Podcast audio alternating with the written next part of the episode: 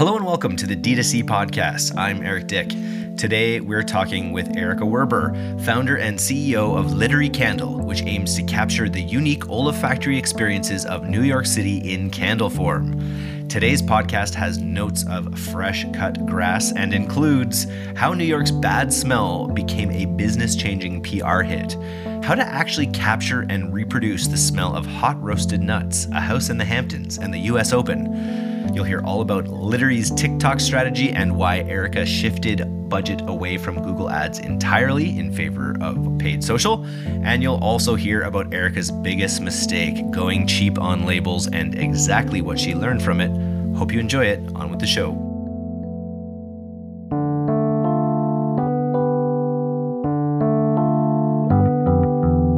April Fool's Day, we decided to not actually develop the candle, but take pictures of a candle called Summer in the Subway, and the scent profile was hot trash.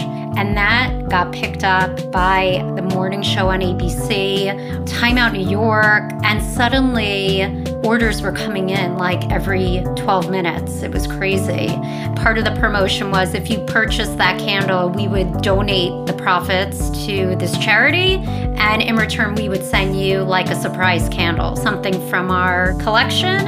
Our PR team saw an opening there. And I think in the first nine months, we sold 10,000 candles.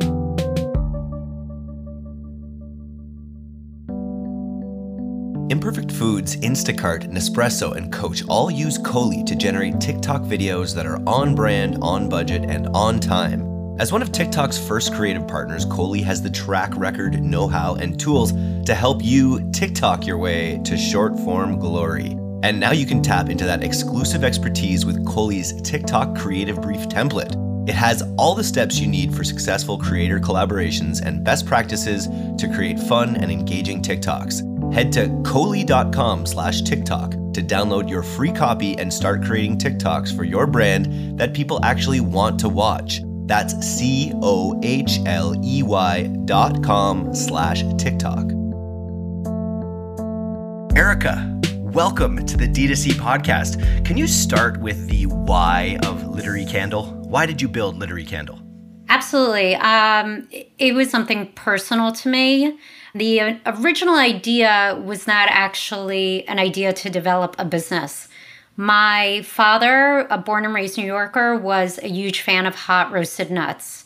And if you've ever been to New York City and you've been to Midtown, you can smell them immediately. It's a very signature scent. Um, and anytime he would come into the city to visit me, he would just pick up a bag and kind of eat them as he walked to my apartment or wherever we were going to meet up. And when he passed away, I found myself going towards the carts, just trying to grab that smell, trying to get a memory of him. Um, and at some point, it got me thinking, like, how can I bottle this? Like, I, I love this scent so much. Other people love this scent so much. So, how do we turn this into a candle? From there, it turned into, well, what else in New York smells good? I'm a born and raised New Yorker.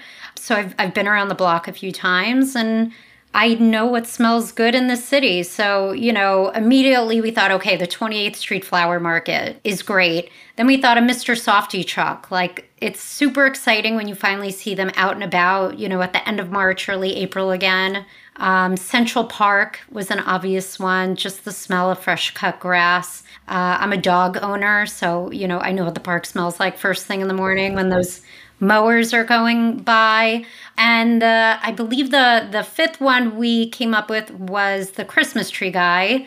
Um, and those are the guys that just set up their stands outside of drugstores and on the corners, and you walk by them on the sidewalk, and you immediately get that whiff of pine and um, evergreen. And so that's what we started with. And I thought, okay, like I'll I'll order the bare minimum of these scents and maybe someone will buy one. Little did I know it would become this huge business now. It's so evocative, right? Like smell is just such such an evocative thing. It's it's a real teleporter in a way, the way it can transport you to a specific memory, a specific place. How hard was it to capture the smells? Like for instance, like cuz I know you mentioned a few things there like the you know the pine and you know the Mr. Softee and these are sort of traditional smells, vanilla, pine, things like that. But when it comes to things like roasted nuts, like how how hard was it to formulate these smells so they actually did scratch that itch and and strike that nerve? So that was the hardest one that we had to develop. We work with a lab, um, and we had to send them the nuts. I went into Midtown, I bought 10 bags of nuts, and we sent them to the lab, and they have some sort of computer program that the food actually goes into. And they come up with the profiles somehow. And it took a few back and forth. I think we had maybe eight or nine different samples, and finally the 10th one was perfect and it was like okay this is it. And i actually remember walking through central park and i had the candle with me and i there just happened to be a nut card and i took it out and i was like oh my god we did this. Like we matched it up perfectly. So a, a lot of it especially if it's food based um, will get sent to the lab so that that gets matched up perfectly. You mentioned your growth and and the where you've gone. Like what can you say about your growth journey? Can you describe that for me yeah, so, you know, like I said, we had ordered, you know, the bare minimum order. I thought, okay, I, I, think in total it was 2,000 candles. I said, it'll take me a couple of years to sell this. Like, who's going to buy this? And I have a, a, PR marketing background. And I knew, okay, if, if I'm going to do anything, I should hire a PR agency, let them just put a word out about it. And maybe we'll get picked up in a few local, you know, newspapers, and a few people will hear about it, a few people will buy it. So um, for April 1st, April Fool's Day, we decided to not actually develop the candle, but take pictures of a candle called Summer in the Subway. And the scent profile was hot trash. And we were going to throw that up on our Instagram on April 1st and like kind of make a joke about what this candle brand is. And that took off and got picked up by, I believe it was like the morning show on ABC, Time Out New York. There were just other social influencers who saw it and reposted it. And suddenly, I mean, orders were coming in like every 12 minutes. It was crazy. Not and I bad smelling candle, though. Well, so what we did was we actually partnered with a New York based charity, and part of the promotion was if you purchase that candle, we would donate the profits to this charity. And in return, we would send you like a surprise candle. So something from our collection. Um, and then you know that that's how no one no one no one actually wanted a candle that smelled like hot trash. No, funny enough, people wanted people wanted the label. Um, there were people after the fact who emailed us and said, "Can you just send me the label?" Um, so we actually produced a bunch of labels at that point and, and sent them out. But um, I think our our PR team saw an opening there and just started talking about it, and it I think in the first nine months, we sold 10,000 candles. Just on the momentum of that PR hit, mainly. Yeah, uh, you know, from there, they got other exposure, obviously. And it really, you know, we launched this in March 2021, so a little over a year ago. We didn't start doing advertising until September of that year. So, really, the bulk of that just came from their PR efforts and just word of mouth at that point. I'm just reading that the, the, according to a smell expert, New York City smells like dried fish, cabbage, car oil, air conditioning, trash, orange peel, and five spice. So if you could combine all of those, I feel like orange peel and five spice, there might be something That's you can nice. get away with there. We do have a, a, a you know citrus scented candle called Brunch in the West Village, and that smells like a mimosa. So it's a lot of brunching happening in New York City. That's great. I have a feeling just the way with the way press is and the way that story of like capturing the smell of New York City, like you could probably do that. Maybe not every year, but you could probably roll that out again in a couple years with like a new aspect of New York's smellscape or something. Oh right? yeah, we've thought about doing like the Fulton Street Fish Market for one. Um, yeah. There are some other suggestions for sure, but yeah, we could you could have a lot of fun w- with that for sure.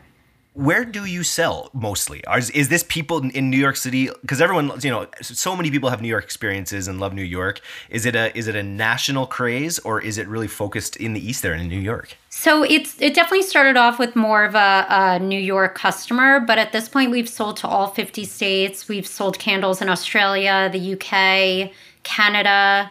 Most of what I see specifically from our website are people from New York purchasing candles and sending them to people in other states with notes that say, I miss you, can't wait till we hang out in Central Park again or whatever, you know, the scent profile is. Um, I see a lot of Chicago, a lot of Florida. I think it's okay. People who used to live in New York and now maybe have moved on and now they're living in these other parts of the country. Um, a lot of Ohio, I see. Um, there's no rhyme or reason to it, but it's definitely not New York as heavy anymore. Got to be the best city in the world to do it for, like, because I know I was I was used to watch a show where they just idolize the hot dogs, the papaya dogs, and there's you know the, the pizza. You, you only get New York pizza in New York. Like New York is definitely you know it's built for this kind of thing. Have we, you ever thought about? We have a pizza candle. Oh my goodness, that would be yeah appetizing. It's actually people worry that it's going to smell like greasy and like pepperoni, like a meat lover's pizza, but it actually just smells like tomato and fresh basil.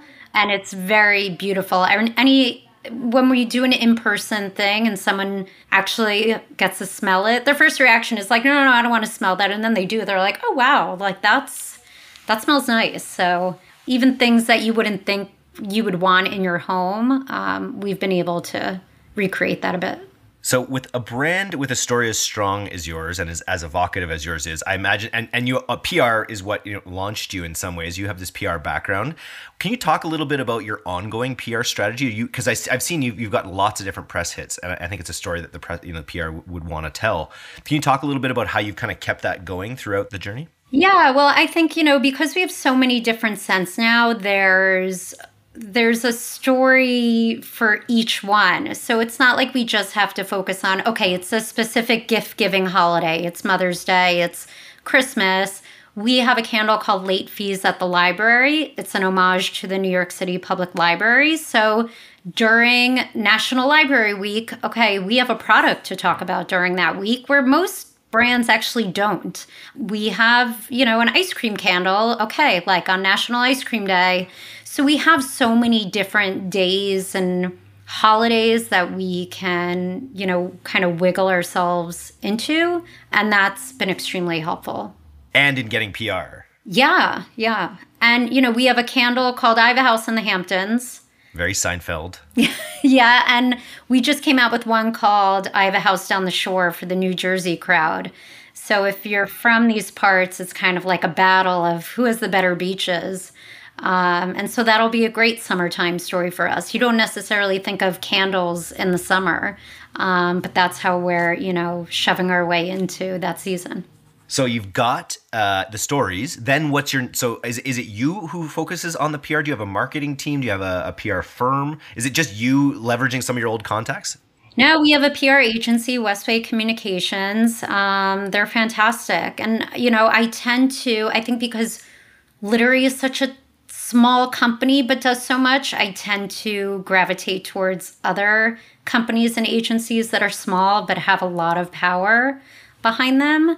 And so, yeah, they are constantly coming up with different ways to pitch the product, which is fantastic. I mean, free press is it makes it really makes a difference and you know we we run our platform through shopify and i could sit there for hours and just look at purchases come through and see exactly where they come from. And like oh this one came from architectural digest and this one came from here. And it's all because look there's obviously a lot coming through our advertising now but it's great to see that okay someone read this article of the 10 best candles in architectural digest and they decided to pick the, mine and, and go ahead and purchase it and i can see that right in front of me. So it's and i think it's great for the agency also to see like oh wow like we did this work and it works. You know, people are not just looking at it and moving on, but they're they're making those purchases. We just did a. You'll have to listen to the our last All Killer No Filler that released uh, on Friday last week with Nori, which is an iron, and they they've had so much success with PR, but most of their success with PR has actually come from taking the PR hits and refashioning them into like landing page content, into ad content. Is that something you've done with your PR before? Yeah, we definitely turn it into ad content, especially when it's, you know, I think we have an ad running now that says Architectural Digest calls this the best candle for Mother's Day um, because that's really what it, it says. And so we see a lot of um, hits from that. And, you know, the way it shows up in people's Instagram stories, it looks it looks like a post from us as opposed to you know a highly fashioned piece of advertising. Um, so that's definitely been great as well. We've used a lot of it on our product pages. Um, we've been a part of um, oprah's magazine like you know best candles for x y and z lists a bunch of times. So we'll add that to those product pages um, because people really you know trust um, that as an authority. And so if they say, like, oh, well, Oprah said this is great, then they're going to buy it. And there's a lot of respect for architects out there. So, just like George Costanza, uh, you know, that would be a great publication to have. for sure, for sure. But yeah, there's, you know, what's, I think what's also great from the PR perspective is that you're hitting so many different media. Um, we're going to be able to speak to such a big audience because of that. It's not just New York media, it's national media. It's, you know, media having to do with home decor or it's, you know, a story about gifting. Um, there, there's a lot you can accomplish there that you can't necessarily just do with advertising. iOS 14.5, the infamous Apple update left D2C brands struggling to find and market to the right audiences. That's why hundreds of D2C brands are turning to Black Crow AI their plug and play machine learning technology measures in real time every visitor's likelihood to buy to build predictive audiences for retargeting and prospecting. In short, Black Crow can significantly boost ROAS by helping you specifically target people who will actually want to buy from you. Find out why brands like Magic Spoon, Bearaby, and Liquid IV are using Black Crow AI. Visit blackcrow.ai to learn more and request a 30 day free trial. How do you think about partnerships? Again, I think it's a product that is like really rife for opportunities, whether it's with the library or with whoever. There's probably great opportunities for partnerships. What have you explored there? So we're actually working on um, a few right now. We're co-branding a candle with the U.S. Open, nice. um, which is great because that happens in New York City and yeah. Queens specifically. Um, so that'll be fun. We're working on a cheesecake scented candle with Junior's um, which is a very famous cheesecake yep. brand that originated in Brooklyn. Um, so right now, a lot of the partnerships we're working on are make sense for New York. Yeah, um, it's not just a random brand that wants to do something. It really has to fit within our DNA, especially if it's going to live on our website. Um, we've had requests for other things that, you know, we're now in a position that we can turn down if it doesn't make sense. We're working on a big partnership right now. I haven't quite signed the contract for it, so I don't want to name names. But we're going to partner with a major television network um, on one of their franchise shows. That also will make a lot of sense in New York City, and that's extremely exciting as well. But um, yeah, I think these companies like our branding. They like the stories we tell with each candle. Um, I think they appreciate the way we name our candles, and it's you know, look, it's easy. Just a slice of New York cheesecake, and that's what you're going to get when you open that candle and, and, smell that. I'm a tennis player, so I just that smell of the the tennis balls when you first crack them. So that that was my idea for the scent, um, but they're actually going to have it smell like their signature cocktail. Uh, oh, which nice. has like a melon scent, um, which is which will probably be more pleasing to yes more people and in the home. But I agree with you. I, I like the scent of of tennis balls for sure. well, I like the sound. It's the whole it's the whole experience, right? You got to have the sound too with the scent. So it may may make more sense to go with melon, but it's so interesting when you talk about you know social media. I was playing tennis, and my tennis pro had said why don't you make a candle that smells like tennis balls? And I was like, well, like, how would that work? And he's like, well, it could work with the US Open. I was like, yeah, but then I have to like reach out to the US Open. And what did I do? I went on LinkedIn I find out, you know, who does merchandising for the USTA. And like this was maybe four weeks ago, and it's, you know, already moving forward. LinkedIn is a cheat code. LinkedIn is a little bit of a cheat code. I think everyone in the industry knows about it. We don't talk about it a lot, but just that I use it like Google. Yeah, me too. It's amazing. Do you have Navigator? Do you have the the paid version of it? Yes. yeah, that's the other secret weapon. I just got on that. I just got my uh, my advertising sales team on that, and she's like, "Oh my goodness, I was been I've been doing this with one arm behind my back the whole time." Yeah. Um, it's in my career. It's amazing how many deals I've um, done just because of searching on LinkedIn and just even figuring out like, okay, what's the email address? You know, okay, is it first name dot last name? Like, you know, doing the trial and error there, and it goes through. And um, yeah, I've had a lot of success over the last few years, just finding the right people and sending an email. I emailed Mark Cuban when I looked up his. I was like, "What's Mark Cuban's email address?" Many years ago, and I just emailed him out of the blue, and he got back to me in five minutes. I was like, "Wow, this, this is uh, you know, never be afraid to reach out." I think is the moral of that story, and and LinkedIn is a great tool for it. Our um, ad agency reached out to me on LinkedIn, and at the time, I was seriously thinking about, okay, we need to start investing in this, and it was just like the right place at the right time. I was like, "Oh, I was just thinking about this. Here you are. Sure, let's talk." And I hired them three days later. That's so cool. I think there's so much uh, in this industry, in my experience, that's based on I, the word is like kismet. And one of the things that I love about it, we're actually putting on our first event in um, May, uh, was actually getting people in a room together, and that's when you can really make that kismet happen even more, right? When you can bring people together in the same room. This is probably the longest we've gone on this podcast without talking about ads. So we better get into you, you, what, what have been what's been your biggest sort of uh, uh, levers for growth uh, so far in 2022 with Literie Candle. So 2022, um, definitely TikTok. Um, I, you know, was talking to some advisors and they were like, you have to advertise on TikTok. And I was like, well, how do I, how do I do that? I'm, I'm almost 42 years old. I have a 14 year old daughter. So like, I know what TikTok is, but like I have to make videos. Like, how is that going to work? And, you know, they stressed how important it was and how cheap it still is to advertise on there. So we created an account.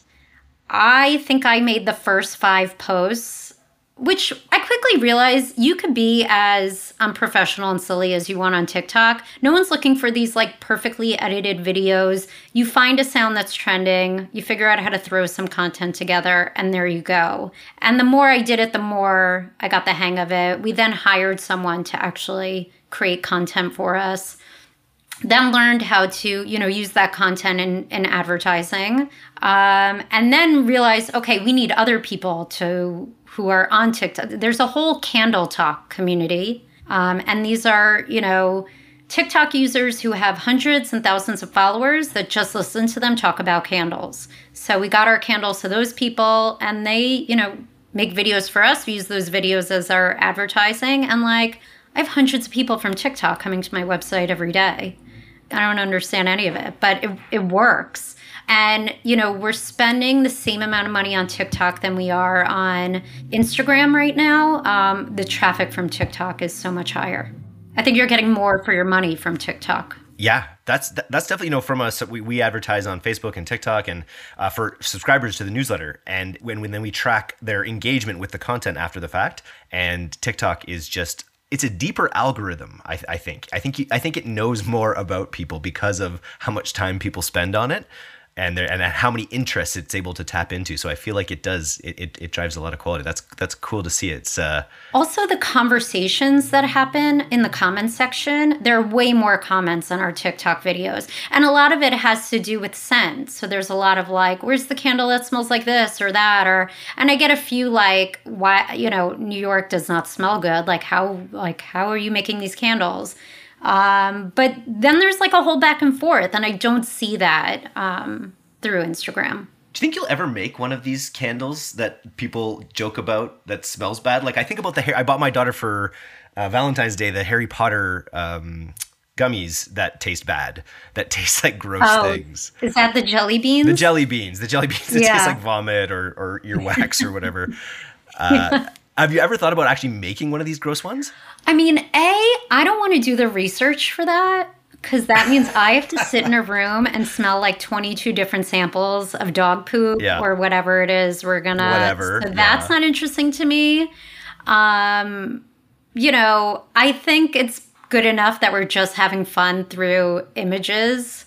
I mean, maybe it's like a funny gift. I, you know, do you call it something else and then it actually smells terrible, like those bamboozled jelly beans? But um, I think I just I have to hire someone to do that that uh, that Yeah. research for me. that research. I'd like to step away I, I from like that. you just never know. Like I remember when the the um there was a card game that came out with like a box of glitter or something like that and they just sent it to people. They did extremely well with these sort of novelty Oh, I remember. I know what you're talking about. It was like a glitter Yeah. bomb. And I bet you could cuz even in the finest scents there actually are notes of things that smell bad too, right? Isn't that like the secret of perfume that there actually are like darker notes in in things that smell good? So maybe there's something there.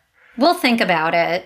I'm not a big scent person to begin with. So, in general, these candles are like super clean and subtle. Um, so, you know, in terms of things that are nuanced and, you know, have layers to them, I'm not sure.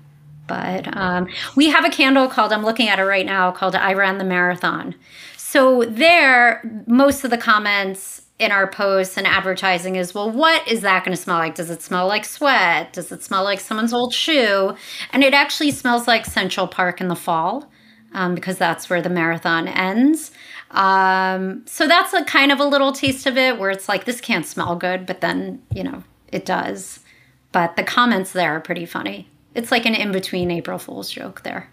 I love it. Um, you mentioned a shift from paid social from Google Ads. Can you talk a little bit about why you did that? I actually just wasn't seeing um, any good traffic coming from there. Uh, and the research I did on uh, social ads, it just felt like let's throw all our money into that. Um, at the same time, we were working with some retailers, uh, like Macy's, for instance, who were doing ads on Google. And so essentially, our product was still showing up when you uh, did a search for it, or, or you know, it was still ending up in, in people's laps, even though we weren't the ones paying for that. So I just felt like, okay, at that time, you know, our budgets were so small, we were trying to be so nimble. And um, I think because of the way the packaging looks and the messaging behind it, Instagram just made the most sense. Um, you know, Google was having me compete with like the Yankee candles of the world. I was never going to top that list um, so early on in our business. And I wasn't going to get the conversation on Google ads the way I get the conversation going on Instagram. Because even on the ads, people are commenting and you can, you know, provide customer service there. So there's there's just a little more access to the customer through social ad than there is Google ads. It just goes out there. You have no idea um, really who it's hitting, and if people have questions, that you know, that's it. They're stuck. Yeah, it's an interesting platform, and there's so many features built into it. Honing it down to exactly what you want to the traffic that really works can be quite an, an ordeal.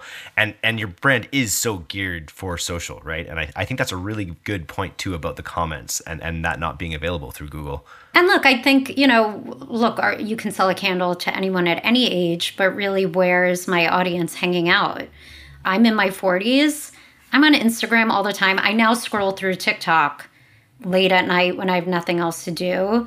Um, you know, I'm not like sitting on my computer. I'm not reading CNN. I'm not someone who's getting targeted ads like that anyway. So, you know, why should I expect my customer um, to be there as well?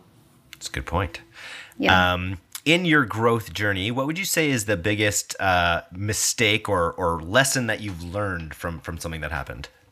So, you know, as I mentioned in the beginning, I did not see this as a business. I just thought I have a good idea, let me put it out there. And so we did everything on the cheap. It was like, okay, what what's the vessel that I have to put this candle in? Like what's the cheapest vessel if I if I have to order a minimum of 2000 of it, what's that? And you know, every component, let's just go with the cheapest route. Our candles used to be these very small glass jars and they had this um, label that went around them. And apparently, you're supposed to actually have labels made from plastic, not paper. Paper was cheaper. I didn't know any of this in terms of, you know, what you can use on glass. Uh, we developed the candles, we labeled them, and an hour later, the labels were bubbling and kind of getting bunched up and looked awful. And I think the first, probably the first two weeks of orders that I shipped out, that's what people got. Like it was probably sitting on their counter and just the label started coming off the glass. And we realized we just, we can't sell these candles. We had 2,000 candles with these labels on. We then went back and figured out, okay, we need plastic labels, reordered those, and then had to remove the labels from those 2,000 candles, which is not just as easy as as soon as you peel it off, there's just a papery, gluey residue that's stuck on there. So not only did we have to rip them off, we had to have them all cleaned. And it took, I think it took three months to get through those 2,000 candles and get them relabeled.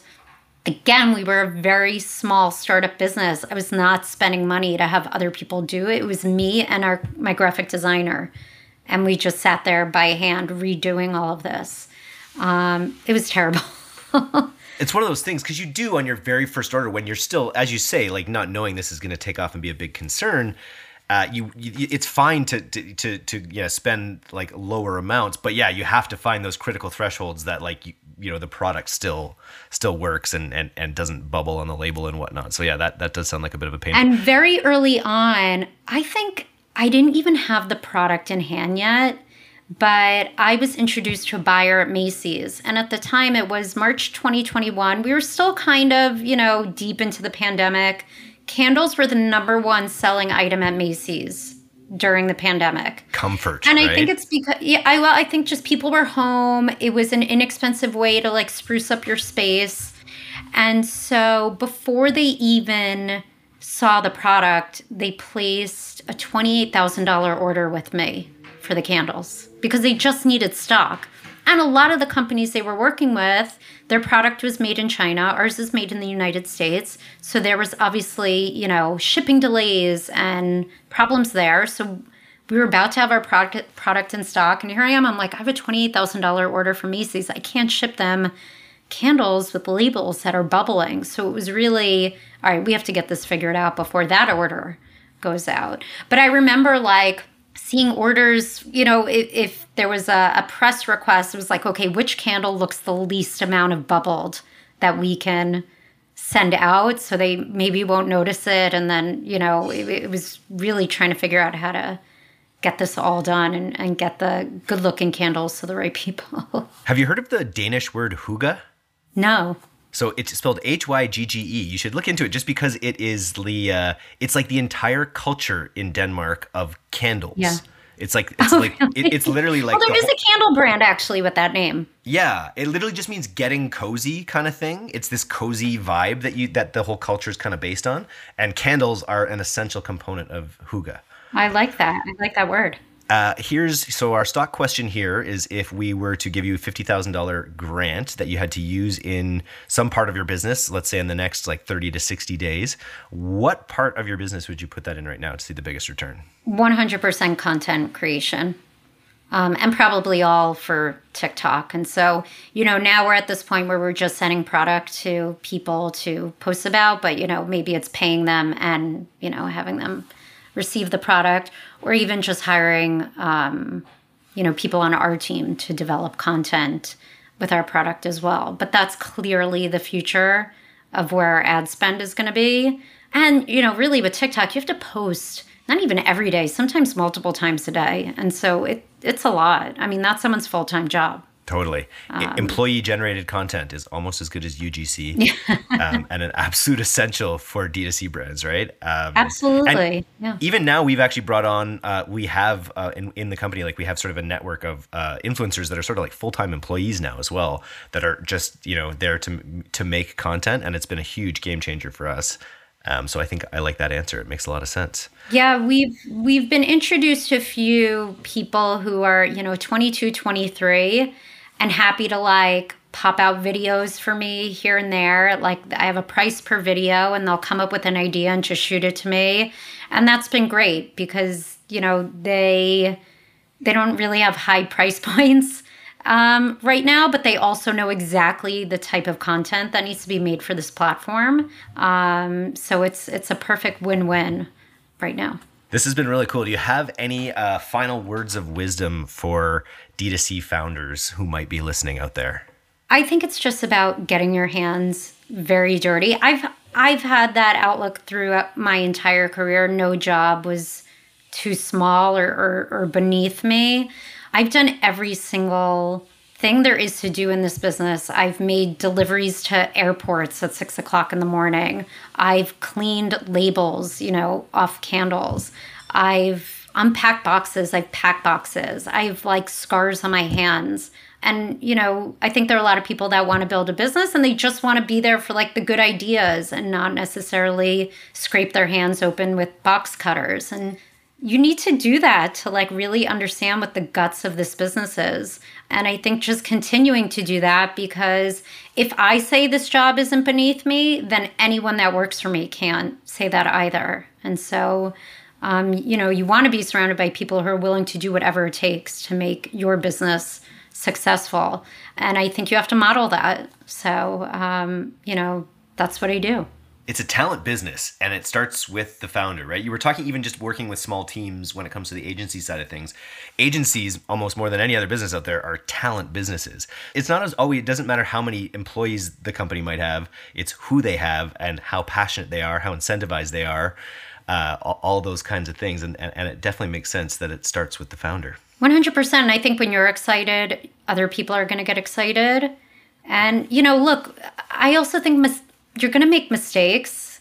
And, you know, I tell this to my kids too when they get a bad grade on something. It, it's all about how you recover from that mistake. Like the mistake happened, it's in the past. So what are we going to do about it now? Like you you can't change you can't change that mistake. So like, okay, we move on. And what are we going to do differently? How are we going to push forward? Um, and I think that's an important outlook too. There's going to be so many, especially when you're starting out, you're going to make so many mistakes. Um, but in a week, you'll forget about them and, and you'll move on to the next thing. So, Always new mistakes to make. That's the best part about this business. Yeah. Well, and honestly, you're not learning unless you're making mistakes. You're not going to learn anything if everything's just at 100% all the time and, and you're not trying to figure out how to get out of certain situations. So, 100%. Yeah. Um, if you're listening to this and you would like an olfactory postcard from New York City, then you should go to literiecandle.com. That's L I T E R I E candle.com to smell bodega coffee, afternoon in Central Park, brunch in the West Village, and all these exciting, evocative flavors. Thanks for coming on the D2C podcast today. Thank you so much, Eric. It was so great to meet you and chat. Thanks so much for listening to today's episode. If you're not a subscriber to our newsletter, you can do that right now at directtoconsumer, all one word, .co. I'm Eric Dick, and this has been the D2C podcast. We'll see you next time.